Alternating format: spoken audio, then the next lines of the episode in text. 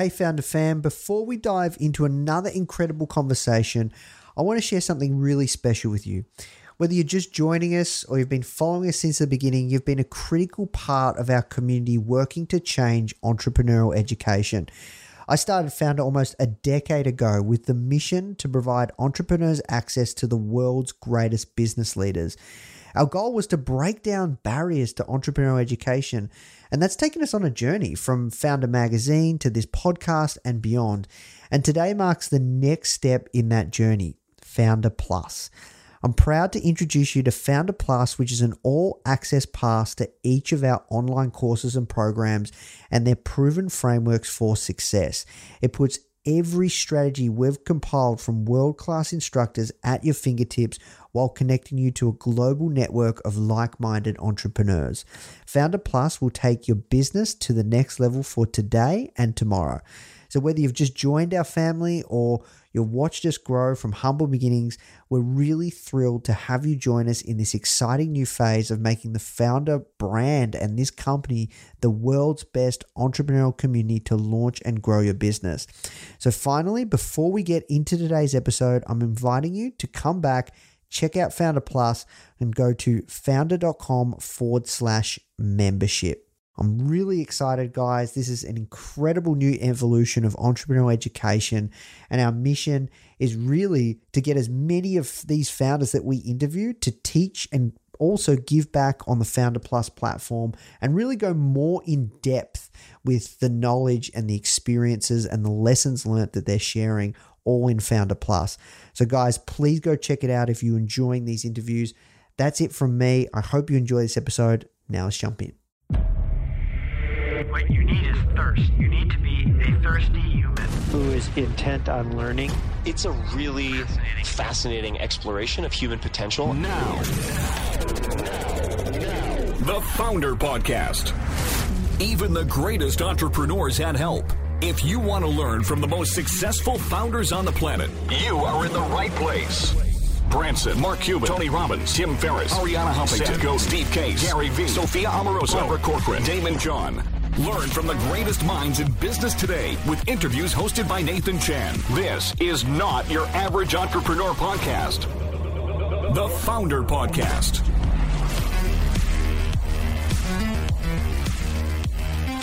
Hey guys, welcome back to another episode of the Foundr Podcast. Nathan Chan here. Today we're speaking with Chris Savage and Brendan Schwartz, who are the co founders of Wistia. This interview is absolutely incredible. You do not want to miss it. I'm going to speak with them about the real journey of entrepreneurship, the ups, the downs, the pressures of why you have to get revenue, revenue, revenue. You've got to keep growing, you've got to keep growing, but then you're making no money. And what do you do when that's not working? The real story of entrepreneurship, what it takes to build and grow a successful online software company. This was an incredible interview. I'm really excited to share this with you. Please welcome to the podcast Chris Savage and Brendan Schwartz.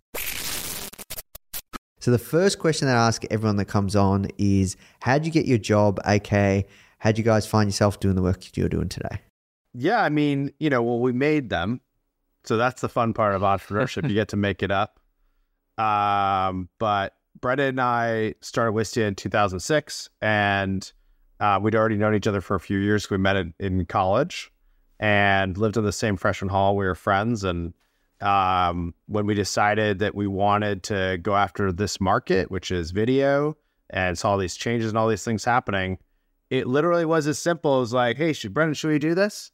He's like, yep, I quit my job. I'm like, oh crap, I guess we're doing this. Uh, and you know, the beginning, it was easy to create the job at the beginning, and the hard part's been scaling it. That was always funny hearing that from your perspective because I don't, I, it, it, the the calculus, and I feel like we were thankful to start at a young age. Was, you know, no matter what happens, we're going to learn a lot. Yeah. we were, yeah, 23, 20, 24. Um, and it's funny to hear, yeah, because I feel like I didn't have that much to lose. I was working at a software company uh, in Boston, and I feel like once we really like, were like we're going to do this, I put in, you know, notice, and uh, then called Chris, and then we're like, all right, here we go. Yep. There you go. And uh, can you tell us about uh, a story of your school days at Brown that made you guys realize you'd be great co founders? Yeah, you know, it's funny when you say that. Um, I think about in college, Brendan had this website he was working on, and it was it was called Voxus, and it was like a blogging platform before there were blogging platforms. It was like Brendan made this thing by himself. He designed every icon. He was just toiling and working on this thing for so long. But as his friend watching him do this, I was like really rooting for him. And it seemed very clear that, you know, there was no rule book. There was no, there was nothing that like told you how to do it. And he did it. And I remember we were so pumped about it. Everyone was really excited about it. And we had a big party to celebrate. We had this like launch party for um, this like blogging platform. And you'd think this story would be, and then everyone used the blogging platform and it grew. It's like, no, no one else is allowed to use it. it was, it's just like a very small number of us who were able to use this thing. But watching Brendan solve that problem, working with him on it a little bit from the side, and like just like then we ended up doing. I did film and video at Brown, and so I made a lot of a lot of short films, and Brendan helped me with a bunch of them. Was involved in them, and it was just clear that we were like we could collaborate, but like he was someone who could build anything. And so when we when we decided to start this in the first place with no experience and like no real plan, I was very confident at least he could do it. I wasn't sure I could do anything, but I thought Brendan would at least be fine. That's very nice of you. Yeah. I feel like just to get sentimental for a second, too. Uh, I feel like there were we we were like thankful to have like a lot of like really close friends in college, but it was definitely uh, it was junior year where a lot of friends went abroad, yeah. study abroad, and then Chris and I were like of the friend group, the two people who were left, and then we got a lot closer that year, and I feel like what has remained was like true in college and has remained the case through building Wistia and all the ups and downs we have is like this is this is like a weird weird place to get to in this podcast. So I feel like you if I am like really struggling or hard, like you are always there to cheer me up. Like it is very helpful. I could not do this alone. People who do this without a co-founder it is very perplexing to Yeah. me. Like it's really really hard. There's it's really challenging to run and build a business. And it's hard to be, you know, 20 years old in college and trying to figure yourself out and to like have a friend who can like help, you know, buoy you and balance you when you're like not feeling great and not doing the best is is really Yeah, that's become a like I think like you know there's a moment people say when you start a business like you shouldn't start with friends. Like that's pretty common advice because a lot of people lose their friends right when they start a business. And I think for us like if we hadn't been good friends going into it and provide it and like really saying like we want to continue to be good friends and actually prioritizing that, probably we wouldn't be in business. Like we would have sold because there are so many times that things get really hard and actually having a great friend there to work work through it or basically just be like man this shit sucks. Like this is terrible right? Like yeah this is terrible. And then you're laughing about it like well, what should we do? Like i don't know. I guess we figured out everything else. We'll figure this out too. It's like that backbone relationship is actually really important um, and i think it also just imbued the business and the culture with this idea that like it should actually be fun like the work itself should be fun you don't have to do a bunch of crazy stuff to make it fun. Like if you if the work itself, the problem solving and the building is fun, then you could be really persistent. You could have a lasting friendship, but you can also have like a lasting company. And I think that's just like one of the things that came out of that. That's still so true. It's crazy. Yeah. You you make an interesting point about the around the friends piece, right? Like if you did want to get into business with a friend, what are what are the what are the ingredients you think you need for for that to work? Yeah. Go. I think what one thing we have found, which is is like what what you were saying before, is there's a there's like this uh, thing in business that people say is, you know, oh, it's just business, it's not personal, and I find that to be very like that's like the farthest thing from the truth, especially if you have relation right. You're working closely with someone, a business partner. You should care about them. Like we're all human, and and one thing that's worked for us is re- like putting your friendship ahead of the business. That sounds the opposite of what you should do. Um, but that has really worked for us. Like if we encounter something hard, you know, something challenging, every relationship has its challenges and say like, we're committed to solving that. Cause I feel like when you have that in reverse, you like are prioritizing the business, but what you're really doing is letting your relationship suffer. And you're not going to be, if you're a business partner, you're not going to be able to build a strong business if you have problems in your relationship.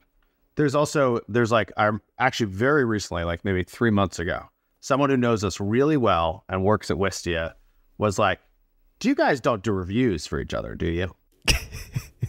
I was like, "Oh, what? No, of course we do." They're like, "You do?" I'm like, "Oh man, you should see the reviews we do for each other." Like, we let it rip. We let it all rip. And I think that that's one of the parts of like if you're going to go into business with a friend, you gotta to to keep the friendship. You can't lie to each other. Like you got to be honest. You got to say the truth about what's working and what's not working. And not everybody can handle that. Turns out if you can handle that, things turn out better at work because like you're actually improving and getting better, and your friendship stays intact. And I think that's something um, that's been like a good example. Something that's been really good for us. We've also been tried to be really clear about ownership, and from the very beginning like, all right, Brendan, you're going to own building the product and like what that is, and I'm going to own how we get this to market. And then ownership changes and shifts and evolves. But we're always trying to be really clear about like, hey, what are the things that we each own individually? And then actually, we're also we have a board. It's us and one other person. What is that? What are the things that we own as like board members? That's important, and that's actually a different thing. But just be by being really crystal clear, it makes it much easier to figure out who's doing what, how the interplays work, when you should, you know, I know when I'm going to trust Brendan on things, and he's his vote's going to matter the most, and when mine matters the most, and all that kind of stuff. Yeah, I think um, from personal reflection as well, going to business with with friends, uh, I've I've seen a situation where it didn't work, but then also I've seen situations where it has. I think the upbringing, coming from a similar upbringing or background, is really key as well. Um, what's your take there? Yeah, I agree with that. Um, I think, yeah, I have never, we've never really talked about this, but like we both kind of came from, you know, we both have dads who are engineers, you know, like I think like That's true. who were like tinkering and like building things. And like, I mean, my dad certainly was like an early adopter. I think your dad is too. Is yeah. I think yeah, we had pretty you know different in some respects, but probably more similar than different. Did a lot of the same things in middle school and high school. Yeah. a lot of the same interests. Um, yeah, I think yeah, pretty shared value system. I think it's also yeah, the value system is interesting because like when you start a company, like just like a relationship, I think like, you don't even you don't know what you're going to face. Obviously, you don't know what challenges you're going to have, and so part of the nice thing about having worked together for a long time, and also especially in our 20s, we're figuring out our values. Like we figured them out together. Like we faced really hard decisions. Like what should we do in this case?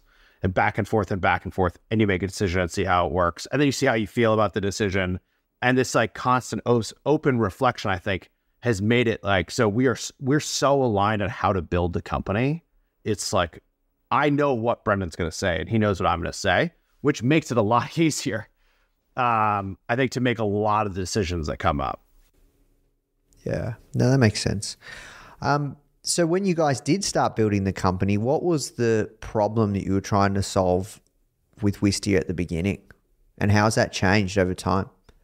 Yeah, I, c- I can take this to start. Um, so we just saw that online video was dramatically changing. Uh, you know, this is in like late 2005. Um, I was on YouTube, which, is, which had just launched very early, and it was really interesting to see YouTube because, like, at that time, it was a lot of like pirated content. It was a lot of like, uh, you know, SNL clip. SNL clips. I think of it as like America's Funniest Home Video stuff, just dumb stuff, you know. Uh, but it, anyone could upload it; and it would work. And this was really interesting because I had done film and video in school. I'd made short films, and I had tried to be a part of these like online filmmaking communities where everyone supposedly can make stuff, and they weren't that vibrant. Like there wasn't that much content going on to them, and they also were it was really confusing technically how to make online video work pre YouTube. It was like, do you use Real Player?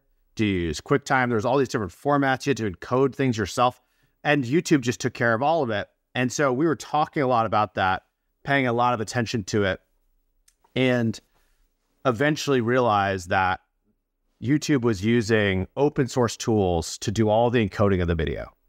So like what that meant is like you could have a hundred different formats and someone would be like, "Oh, my format isn't yet like supported in that open source thing," and they would add it in, they would support it, and now You could upload anything and turn it back into something that everyone could see. And so that seemed like the spark of a huge change. And that's what initially got us like really excited was like, this is going to be a giant new market. Online video is finally going to be here. Um, we thought this would happen very rapidly, which is like, especially like it took us like about a year to focus on helping businesses specifically. And we thought like 2009, like 2010, this would just take off. And of course, we were very wrong on the timing, uh, but right about that that shift happening. When did you guys first raise money? Because you ended up buying your investors out uh, in 2017. Can you talk us through that journey as well and how you came to that decision? Yeah. Yeah, we we were we were pretty focused. The the, the short like arc in the beginning, uh, Chris alluded to, is we we originally built something for artists, portfolio website for artists.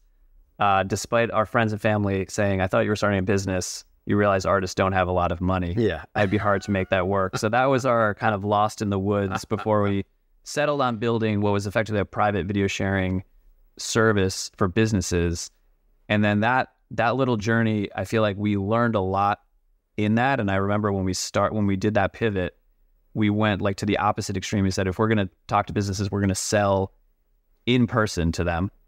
Um, and do do like old school like face to face sales. So what that resulted in is we had some early success. We basically got to the place where we were profitable, you know, barely profitable, right? After We're about two years. yeah, able to pay for, you know, rent and food living in uh, like a 10 person house in Cambridge, Massachusetts. But we were effectively in that default alive state, right? That, you know, folks tried to get to. And at that point, we still saw this, this vision for expanding the company and building it much bigger. And we had started to network and we met two other folks um, who were a lot older than us and more experienced who weren't living in a 10 person commune. You know, they had families Yeah, they had expenses. actual expense. they required salaries. And that's when we started to feel, learn about fundraising and angel investing. And we said, okay, we were kind of like doing this calculus. You know, do we continue on and, and slowly build it, or or do we raise some money so we can hire these two other folks to help accelerate what we're doing? So we ended up raising around angel funding. Um, I mean, it's like a paltry amount of money nowadays. It's like 775,000 and that was in 2008. So almost 2 years exactly from when we started. And then it was four of us for another 2 years. So we raised the money the plan was remember we had this like forecast we're like by the end of the year we're to have 10 people all this stuff is happening and it, this is also 2008 was not a good time for the market generally it was a little bit of a like uh-oh like the market's turning if you remember, the, Yeah. the financial crisis, Um, great time. the great financial crisis, yes. And so we decided to stay small and just try to figure it out, like figure out what the price should be and how we should market ourselves and how we should sell and all this kind of stuff. And just as we were running out of money from that round, things started to connect. So we started to like really, we got the, the business model right. We'd flip things to being self service. Um, so people were coming to the website and signing up. They're signing up consistently. Um, and we're like, wow, like we're running out of money. This is bad. But good news is, look at that graph. Like the customer numbers really starting to go. We should go tell our investors. They'll be pumped. And we went back to them. They're like, hey guys, bad news. Like we're running out of money. Like we're screwed.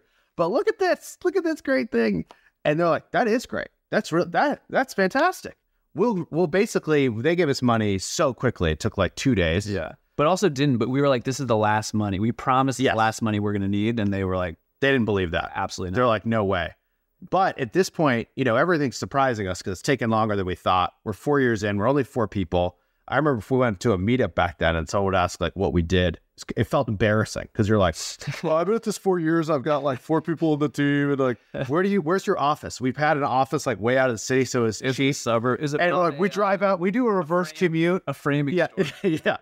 And so it was just this like funny moment. Um, but it all it all worked. Like that trend continued. We got more and more customers. It was crazy. I remember also like that feeling from what we were. I feel like we were really fortunate early on to be in that place where for a moment we were like, we could do this forever because we were just profitable Yes. enough. And like Chris said, we were so keyed into getting profitable. And we felt in that moment where we were losing a ton of money, like more money than we like had ever seen in our life. We were losing, I think, like 40 grand a month Yep. with like the salaries of of these new folks and we were paying ourselves. And we were so determined to get back to profitability in this like shitty office in Lexington, Massachusetts, above a frame store. We put um, these like graph paper on the wall Yeah. that went all around the office with like negative 40,000 on the bottom Yeah. and zero on the top. Yeah. And we were like, every sale that we had, we would go and update it. And it, yeah, and actually the best part was we had like a remember after we got in that office, that was when we had the drought of sales. So we raised the money. This is a good, going a little bit back after the first time we raised the money. We hired these guys. We're so pumped, and we thought we were going to be like we thought we were going to be cash flow positive like three months because we just closed these big deals. So we were just like we were picking out the espresso machines we were going to buy. Once we are cash flow positive, we were so, we were so cocky. And then we didn't after we closed the angel round, the first one, we didn't close a deal for like three months, like not one. Yeah. So that graph was just, The graph was just line. dead, like flatlined. Yeah. And we're like, this is this is not good. And then the first deal oh, that's right. that was closed, we thought our model was basically paying what four hundred dollars a month. I think was like the It initial was math. like few, yeah, or like a few grand. I feel Yeah, like yeah. it sold. Yeah. yeah, it was like four hundred dollars a month. Then we sold it was one for thousand dollars a month. So we're like, it's gonna be an average. So we're waiting, drought of sales. Our sales guys like, guys, I'm so excited. We got our first deal for us. I charged them per user. We're like, okay, like a dollar per user per month. We're like, okay, how many users is it? He's like, 12 users. You're like, you're telling us it's $12 a month? You got a customer for $12 a month? Like, he's like, yeah. Like, okay, customer 11, $12 a month. Brendan, Brendan goes, I'll never forget. Brendan goes a sheet and it's, you know, $40,000 to go and he just puts this like, like, yeah, three, 39,988 like, like out there. And you're like, fuck. Uh, and but the cool thing was that like eventually like that ended up being true that we needed customers to come in at fifty dollars a month, twenty five dollars a month, hundred dollars, and that actually was what caused us to like breakthrough on the customer number thing. Um, and because we were not going to tell you the entire history of Wistia, but I can jump to why we did the buyback if that's helpful. Yeah, I'd love to hear. So, so you did the angel round a couple times. Yeah, we did a couple angel rounds, and I'll I'll go fast. We we scaled and like faster than we would have thought. We got to like 10 million in revenue with 3 million in EBITDA. And we're feeling pretty good at this point, obviously. We're like, man, we're we're great at this. This is awesome. Um, but we started to get a lot of advice from other entrepreneurs, investors, and everyone who looked at what we were doing was like, hey, you guys, like, you shouldn't be profitable. It's bad to be profitable. Like you're growing like this. Like you should be you should be investing all of that profit into growth. You should be growing faster. And you know, the first time you hear it, you brush it off, but like every everyone we talked to, we heard the same advice over and over and over. And so it, we eventually decided that we were wrong, and we shouldn't be that profitable. I think like you know, imposter syndrome and all these things like affecting us. And so we decided to push really hard to grow. And we basically greenlit every new project that came up. Um, and hired tons of people to do that. And so suddenly, you know, it was it's funny. Like when I told people externally we are four people, I was kind of embarrassed. Now you go to something, you talk to them like, "What's happening?" They're like, "You won't believe it. We just grew from thirty people to 50. They're like, "Oh my god, you must be crushing." You're like, "Yeah, we've got this conference, we've got this other got agency program, billboards on the yeah, we've got billboards." They're like, "Oh, you guys are on fire, on fire." Like, I know, we're on fire. Yeah, yeah, yeah. And but the funny thing, of course, is we're doing all this stuff and it's not really changing our growth rate, like our revenue growth rate, but we are no longer profitable. We go to being break even and then we go to losing money. And because we'd had a few years of profitability in there, we had cash in the bank. We start the cash in the bank is coming down every month because we are just greenlighting so much stuff, like trying to grow. And uh, you know, that changes your psyche. It changes, it changes how you make decisions. And without meaning to, we went from this mode where we'd been profitable and actually a lot of the best stuff we'd ever done now at this point, we did while we were profitable. Um, like really wild brand campaigns and content and moves in the product and pricing and all these things. We just were like, they felt like the right decision, especially long term. Yeah, longer term Yes. investments. We were very early in content marketing and video content marketing, and that is a long term investment. But that It was- we kept at it, and Yes. it really started to pay off. it was e- it was easy to do that we're profitable. Fast forward a year, we're no longer profitable, and everyone starts without saying anything. Everyone just gets really short term focused. So people are like, And and the reason that happens is like you would think if you were to raise money, it would allow you to be long term focused, which is kind of how we are running. You know, you have this money in the bank. Like, couldn't you just go raise more money? But what ends up what ends up actually happening is you have a you have a forecast and a plan. And for us, it was like this. It was like, oh, January we're going to lose fifty thousand, and that's fine because we've got enough money in the bank, years of runway. February we're going to lose fifty thousand too, but we're actually going to spend more in February. We're going to have more revenue, like incremental growth will show up and you and you build a forecast like that that assumes you invest more to grow, you get more revenue, and and and it keeps funding it. So your losses are kind of the same every month. What ended up happening was like we lost fifty thousand one month, and the next month revenue went up, but not as much as we were expecting. So we lost a hundred thousand, and then the next month the exact same thing happened, and you're up, you're losing 50, 150,000, and then you have another good month, but it, suddenly your losses start to add up. And it just, what ends up happening is everyone gets short term focus because they feel like, hey, we're behind plan. We have to adjust. We can't actually, the, the cash that's in the bank will not last as long. And we never said, hey, be short term focused. Like that never once happened. Uh, but it naturally, by being in that state, everyone starts asking those questions and it changed the products we could do. And we just started doing things that were not uh, I would say like we couldn't drive as much unique value with. It was like the frog being boiled Yes. situation. Yes. You know, we it like happened slowly, and then one day I think we both woke up and we're like, "What? Ha-? Like we we were so proud of how creative we had been, how long term focused, and then it felt like the next moment, the two of us had like sent an email to the entire company that said, "Please put your ideas in this Google sheet for uh, you know, like ways we can like hack revenue and, and jack it up in the next like 15 to 30 days. It was like the polar opposite of, you know, like what we, the business we had built and like what we stood for. Yeah. And it was like a, not the, it was a low. That was a low of the It was a low. And I think the other interesting thing, you know, you you started by talking to us about being friends and being honest and like, you know, these are lessons we've learned. But one of the mistakes we were making that moment is that we actually weren't telling each other how unhappy we were. And it wasn't until we had offers to sell the company. Uh, we had three offers all come suddenly. Companies circled around us. Um, I'll try to make this short, but they came in and they're like, "Hey, you're doing something awesome. We want you to be part of our thing. Like, we want to acquire your business." And up until that point, we'd had different acquisition offers. We'd always just easily said no. But this time, we're like, "Oh yeah, let's get in the conversation." So get in the conversation. We start talking about what's going to happen. Um, and we eventually end up with an offer to sell. And we were sitting on like a loading dock behind our office. It's like over there, um, trying to decide what we would do if we sold. Like, well, if we sell the business, we're going to stay at this new company for two years. That seems pretty clear. Then we're going to leave. And what should the two of us do? Well, we love working together. We think we have a unique partnership. We're going to start another company. Okay. What space should we do it in? A lot of opportunity in video. A lot of opportunity in video. A lot. Who should we hire?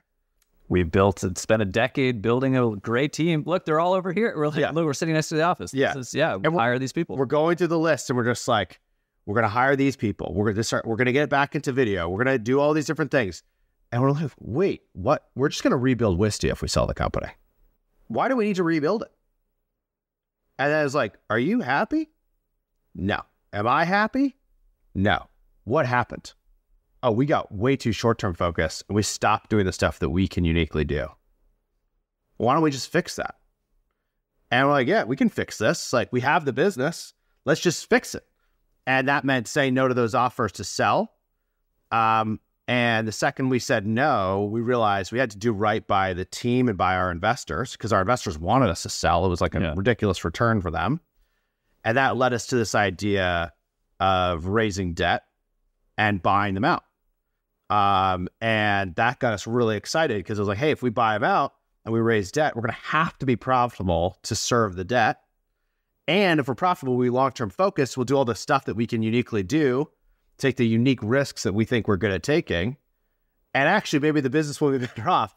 And so that's what we did in 2017 is we raised 17.3 million um, to buy them out and to get liquidity for our early team. And they had the option to sell their options at that point. Um, and then the, you know, fortunately, it's a happy end to the story, which is that once we did that, we got way more focused. We took a lot of the risks that only we felt like we could take. And it worked. We got really long term focused and it caused revenue to accelerate, huge swing in profitability. Um, and recently we just paid off that debt. So it's been like a pretty amazing thing to realize and, and to do. Hey guys, I hope you're enjoying this episode and learning a ton. As you know, in this series, we interview some of the greatest founders of our generation to find out how they did it. However, if you're thinking of starting your own business and you want to hear from some incredible stories from everyday people like you or I who are actually in the trenches, only been building their business for maybe one year or two years, like that are building right now and they're really in the early stages, but they're getting success you should come and check out our new podcast, From Zero to Foundr, hosted by our community manager, Molly Flynn. These are in the trenches stories from our very own successful students that have gone through some of our programs. People just like you who are deep within the process of building their very own successful business. These are the founders of tomorrow. You can find the From Zero to Foundr podcast on all platforms. And remember, it's founder without the E. All right, now let's jump in the show. You talk a lot about the difference between being short term focused and long term focused, but what did that truly look like? Like, can you give us some examples of some of the things that you guys did strategically when you made that shift? Because I try to put myself in your guys' shoes and you're losing money, then you're going to take on a ton of debt to pay out your existing investors and early team.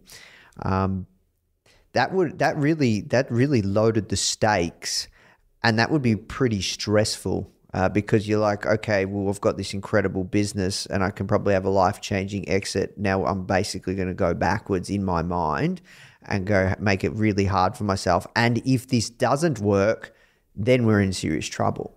So what like what did you do strategically? Can you kind of talk us through some of that and and you know how long did it take to turn the company back around? Yeah. I mean, the I just on the psychology piece, the honest answer there was it was once we decided that we that we was like really clear that we didn't want to sell and that we saw this path to basically getting back to what felt like was really working for us before this longer term creative focus it was like a very like freeing and expansive feeling like it felt like we were in control again if that makes sense. This is like abstract. And then what we what we actually did was one thing is we we brought the team along on the journey. So even before we knew we were going to raise debt, we we said we're just going to be open and transparent about this and that we had these offers to sell the business. We we declined them for this reason. This is what we want to do. It's created a ton of turbulence, as you can imagine, like a lot of uncertainty and turbulence inside the company we figured out that was maybe in the summer mm-hmm. that we said that. Mm-hmm. We kind of struck on this debt. We we got that deal done in I think November mm-hmm. of 2017. Yeah. And then what we start we had always run the business open book. Um, but it was this very funny shift for the whole team where, you know, we, if we talk about revenue or something like that uh, before to the team, there just like wasn't that much interest or like engagement or connection. And once we had like really explained like why we were raising the debt, how this is going to work, what the future of the company looked like, where we wanted to take it.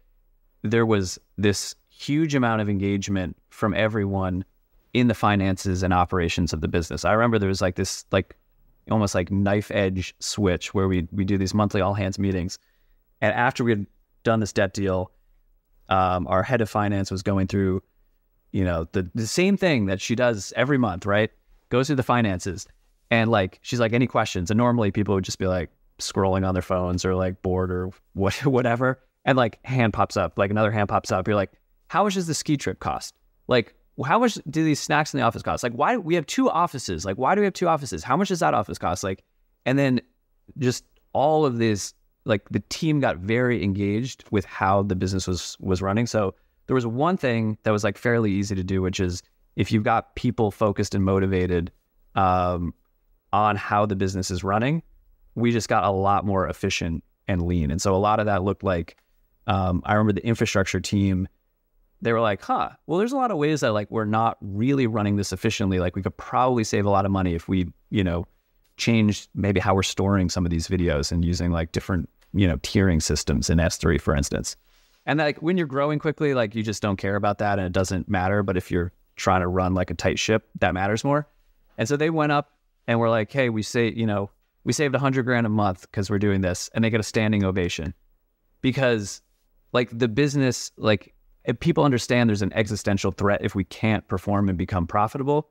And also we, we forgot to mention too, when we did, when we did this shift and we bought out, when employees sold their stock options, we created a profit sharing model right? So employees' incentives were aligned to ours that if we get to the business to profitability, then they share in in those results. And we also had to stop doing stuff. I think that's like so one big lesson for us is that we all underestimate focus and alignment. Like focus on the right problems and there might even be 10 problems that are the right problems to solve, but it turns out often if you go if you get everyone focused on 3 instead, you make a lot more progress. And then on alignment, you know, the truth is after we did the buyback, like we were so pumped. And you talk about that existential kind of like stress or dread.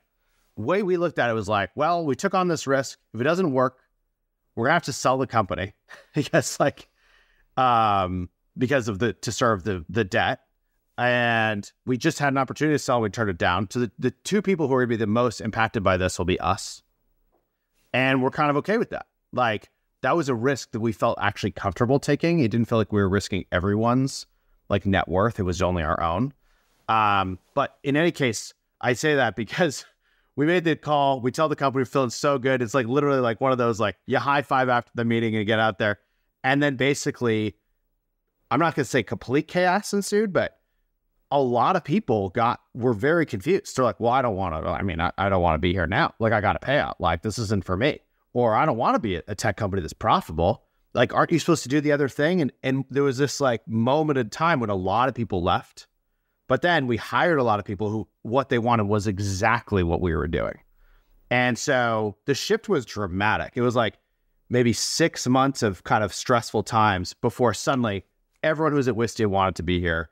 Everyone knew why we were doing what we were doing. People were joining Wistia because they said, I want to see what a real business is like where you make money. Like that's I've never done that in my career in tech.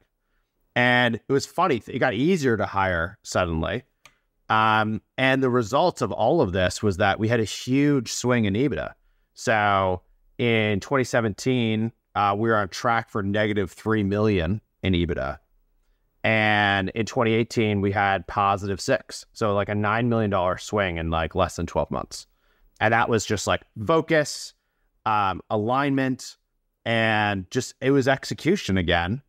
And the cool thing about that was that was also when we greenlit some wild creative things. We we greenlit um, a big marketing project, which was uh, we gave a production agency one hundred and eleven thousand dollars and asked them to make three ads for us. One ad with a thousand dollar budget, one ad with a ten thousand dollar budget, one ad with a hundred thousand dollar budget, and then we documented their creative process and the link between money and creativity. We made a feature length documentary that was greenlit at that exact moment once we were profitable because we're like, hey, we can do this. We believe it. It'll be sweet. It's not going to give us a return tomorrow. It's not going to get us a return next month, but we don't think anyone else is going to do it. So, like, it'll probably stand out. It'll probably work. And it worked unbelievably well. Um, but that was one of those things, was like a little specific example that I don't think we could have done in the mode before. Yeah. I think the, the short answer to that question that we probably should have given at the start was the the playbook that we had in our mind was we know we can get this business profitable if we operate well and like really focus. And then once we get profitable, that profitability gives us confidence that we can Yes. do projects like that one with the like 110 100 the this creative project that we know is going to pay a lot of dividends but it's a much longer term investment and we have to be profitable like for this type of business and the way we like to run a business in order to make those long term bets. And so we got profitable and then we greenlit projects like that. And then we got more profit and then that worked and we got more profitable and started growing the business faster. Yeah, that, that's a you guys. You guys have some crazy stories, and you know, I think that one that you tell is is very common amongst founders, right? I think you, for whatever reason, especially when it's your first business, you just feel this this pressure amongst others. I don't know why that if you're not growing, then it's not good, and if you're not if you're not got this crazy growth and like you're not hiring like crazy and all these different things, then it's not good. So you just keep, you want to keep building that momentum and it gets harder and harder and harder. And then, you know, th- things things change, right? And then did you guys go through the whole piece of, you know, bringing on execs and fancy execs and stuff like that and not working out? You mean that that mistake? that whole that whole thing. Uh yeah. The the short version of that, I yeah. Um, no, we've definitely you know hired a lot of different people for senior roles, and it's it's it turns out like today I would say is like we have the strongest senior management team we've ever had. Highly cohesive, enormous amounts of trust in the room. Everyone knows what they're doing. They make quick decisions. They look for creative solutions to things. Like it's what it's supposed to be.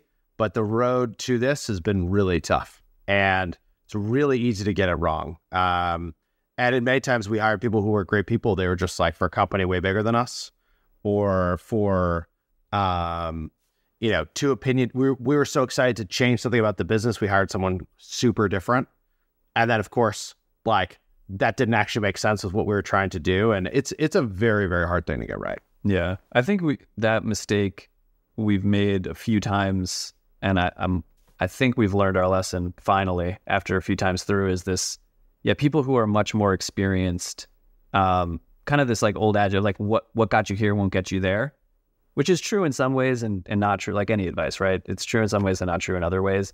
And at times where we really felt like that and that we needed to change, like Chris is saying, we overreached, hired someone who it was like uncomfortable feeling in a way that we're like, oh, we thought this is like how we should push ourselves, or Yeah. somebody who, you know, or or you do the thing where you think is somebody who's really confident and has all those answers for you, and you want to believe that's going to help change. It's never it's never that simple. And the best, I feel like the best folks we've hired, they're somewhere between there. They have experience that you don't have, that we don't have, but there's also enough of kind of shared experience or grounding in what we're doing that they can pull us forward, but they're connected to the team and and what we're doing. The ones that haven't worked, it's like really like out, you know, outside. Yeah, there's this like this adage from uh, Peter Chernin, who worked really closely with like Barry Diller, which is like, you can't hire a world class team, you have to build it. And their thinking, which I agree with, is like if someone is truly world class, if someone is like a hundred times better than somebody else, which I think exists in this world, if you get the fit between the person and the company, right? It's almost impossible to hire that person away because the organization they're in knows that they're world class. And so you might be able to hire people around that person. It's very hard to hire that person. And then if they are leaving, they do it on their own terms and often do their own thing. And so it's, it's just really, really hard to get people who are truly, truly, truly world class. It's not impossible. You can do it. It's happened. I've seen it happen, but it's it's very, very hard. So what you want to do is you want to grow the talent. You have to figure out how to grow the talent as much as possible. And I think one thing we've seen is like we've hired execs who are incredible, but there's something about what we're doing that they're growing into. There's something about it that's like very different. And that causes them to show up in like um, a different way than someone who just thinks it's old hat. Like if someone thinks they've done it before, it's it's hard to be as committed. It's hard to it's hard to get all the way there. And so I, I think that's one you want to think about is like how do you grow people as much as possible um, and take those types of risks. And another thing we talk about is like the people who really are at the next level of like I think this is true in almost any role, but especially like senior management is like they need to be able to be like a world class manager or leader, and they need to be able to be a world class IC, like individual contributor. And the what the problems we run into is sometimes you get someone who's incredible IC and they don't want to manage, and they don't like that part of it, the people part, which is an enormous part. Or you have people who that people love the people part and they seem really good, but they can't actually get into the weeds with somebody and help them solve a problem like on the ground that's coming up or lead in that moment. And when but when someone can do both, that's when like magic happens.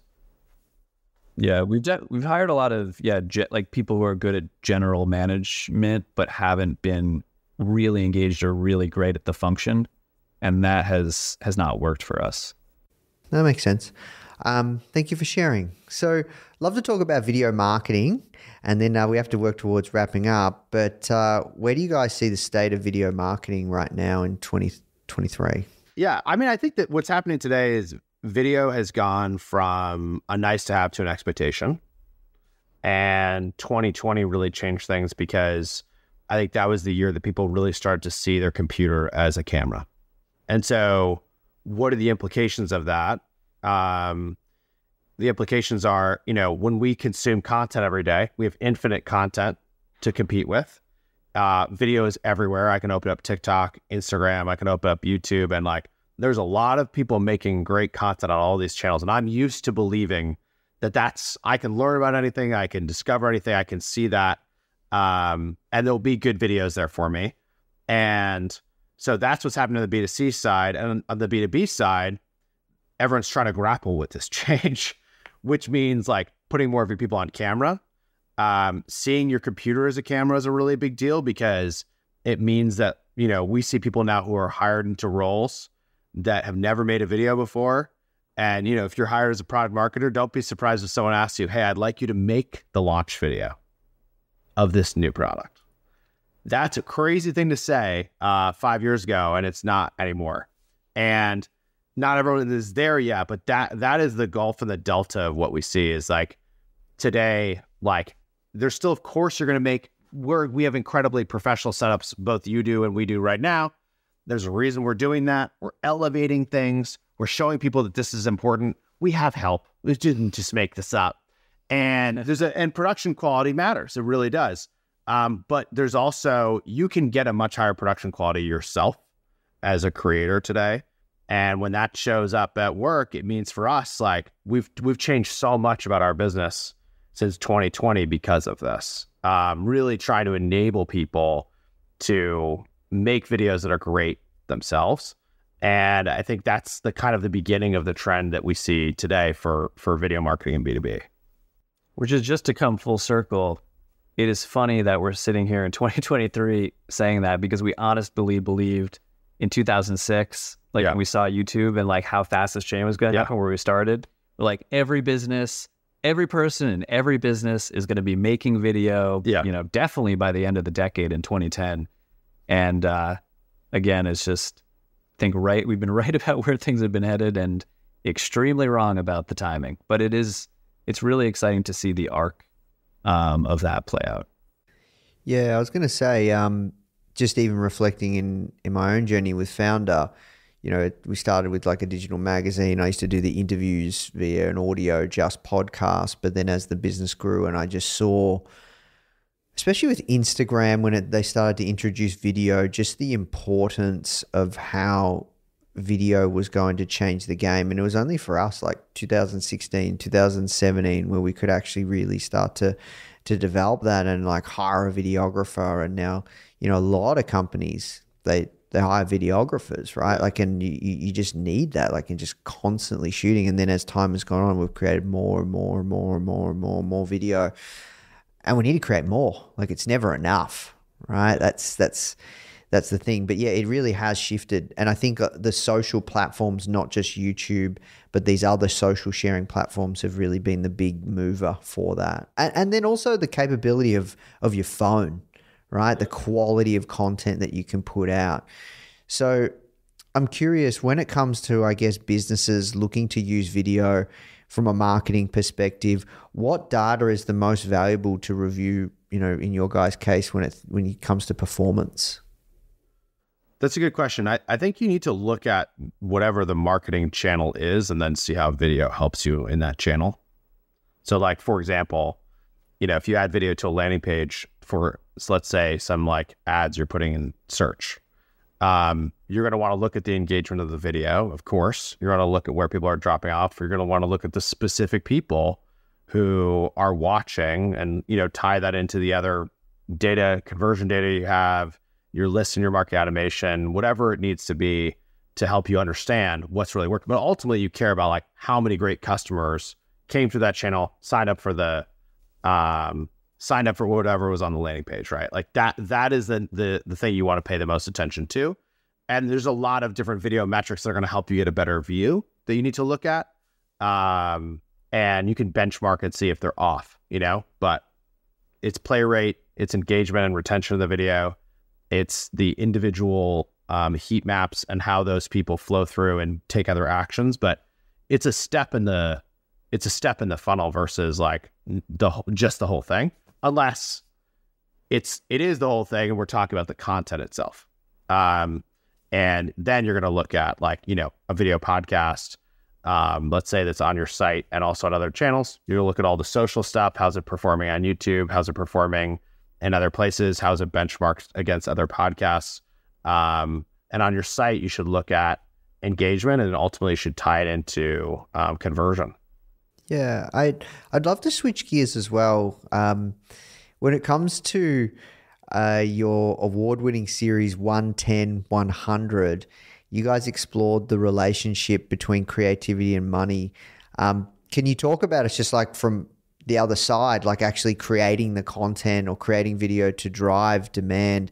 How did that work out for you guys? And what was the performance there with that series? It's a good question. I probably should have answered the last one with this one because it's we looked at a bunch of different pieces. So we had the documentary itself, which is about an hour and 40 minutes long. And um, we had ten, tens of thousands of views of that just on our website. And so we looked at the engagement of those videos compared to um, long form content, and we can you can see it in the data. We share a, uh state of video report every year at Wistia, so you can take a look at like how's your engagement stack up and stuff. And it was extremely good. But then we looked at time spent with the brand through that project. And this was the one that before that we really didn't understand how important it was. Um, but Can I spl- explain that metric? yeah, basically it's just like yeah, so it's really just looking at like when people click play, how much time are they spending with 110 100 like hours long? What's the total hours spent with that content? And the idea It's a yeah, plays times engage average engagement rate. Yes. gives you the total hours every viewer you know collectively spent watching this content. And so the interesting and the reason why I say we had tens of thousands of views on the site, but the uh, time spent with brand was really high. And um, what ended up happening was we saw as that was that spiked, we ended up seeing a spike in a, a huge increase. Really, it wasn't a spike; it maintained a huge increase in direct traffic to the website and a huge increase in uh, branded search for Wistia. And then we saw way more signups. we saw a bunch of customers, like a lot of customers. And we went back and looked at the full time spent with the brand in the previous year. Like across this, when we say that, I'm saying like every single page people went on that previous year uh, on the site, like time on site, time watching content, everything. And 110 100 in like the first month and a half had more time spent with the brand than the, all of the marketing we had done in the previous year. And so that was crazy. And even now looking back, it's generated so many customers. It's unbelievable. It's like it's so many customers came in through that thing, which is so interesting because it doesn't say what Wistia is. It doesn't explain what a video marketing platform is. It's just our opinion and an approach and kind of a mission behind it. But there was other elements of it that we also looked at, which were we made a trailer, and the trailer was seen millions and millions and millions of times. So for a lot of people, they saw the Wistia brand, and like the Wistia brand made a documentary about this. And um, where else? It was on Amazon. Like, so the documentary was on Amazon, uh, on Amazon Prime, um, and then one of the was other stuff. But it started with this like foundational video engagement data and the play rate and the time spent with brand. And then over time, we saw all the other things come to fruition where it became so obvious it was like such a good thing to do. Yeah, that's cool. Thank you for sharing that story. Um, because it's it's really it's really interesting to hear. Oftentimes, when you create content, you want to have this extreme, immediate, direct response, and especially in the early stage startup, you know, kind of way or, or kind of era. Um, you don't really think about how, what what can you do from a brand building perspective, or look, you know, you got to have a CTA, you've got to have the branding in there. But obviously, from what I'm hearing, people enjoyed the content so much. You didn't go hard on the Wistia push that people just naturally go, I want to learn more about the company and behind who it is that have created this awesome series. And then that obviously built a lot of trust and goodwill as well in the marketplace that allowed you guys to get that outcome. But it's once you, once, like you guys talked about, a longer term play, not this immediate quick sugar hit. Yeah. It was a conscious decision to have it be on the website too, because the thinking was we need the main place to be on the website. That's not going to get as much like natural distribution, but it will mean that if you came and you watched this whole thing, you're gonna be like, what else do they do? Like you're gonna you're already gonna be there navigating around. And so I think that was like another piece of the puzzle that really, at least for in our case, worked like really well. Yeah, but you you just described the content marketing playbook really well, which is the that is the way it's done. It is not an immediate payback. You need to be helpful, you need to be entertaining, you need to provide value, and you do that consistently over time, and that's how you build like a following and an engine. Like I mean everyone is smart, right? The audience is smart. It's not if you have something that you're like it's some transactional thing or you're trying to, you know, trick someone into clicking some CTA and signing up. People don't do that. The content you consume, the content we consume, it's things that are entertaining or really helpful. And if you focus on the audience and that, in it, like we were, you know, fortunate to learn that lesson early in the business. We've been doing it for many years when we when we greenlit 110 100. So we kind of we had applied the same Yeah. approach to that.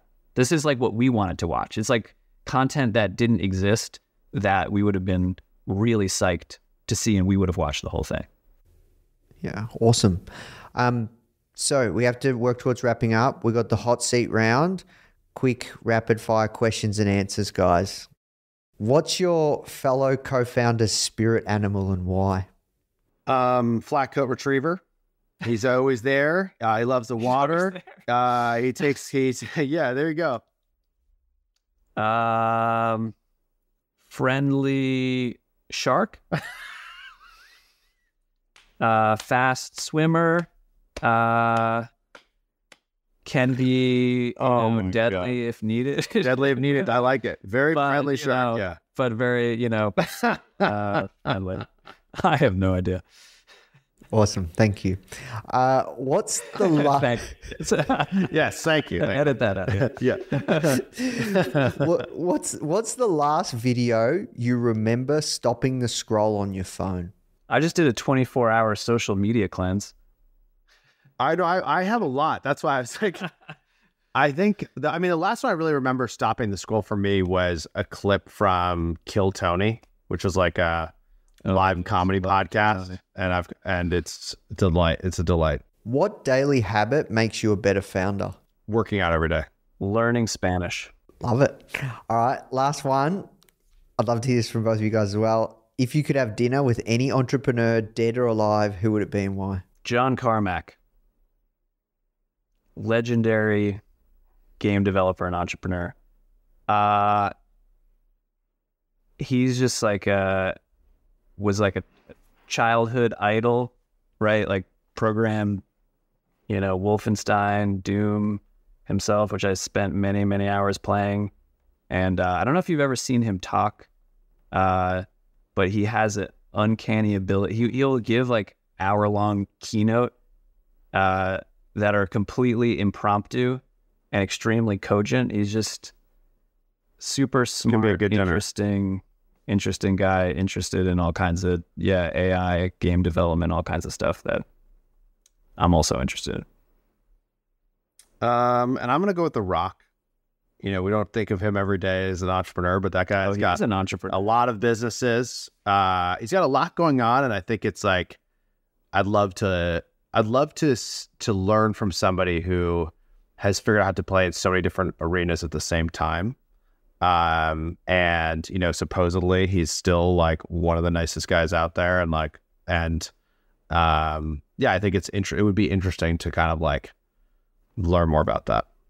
Mm, yeah, that's a good one. I'm a fan of The Rock. We also interviewed his uh, ex-wife as well.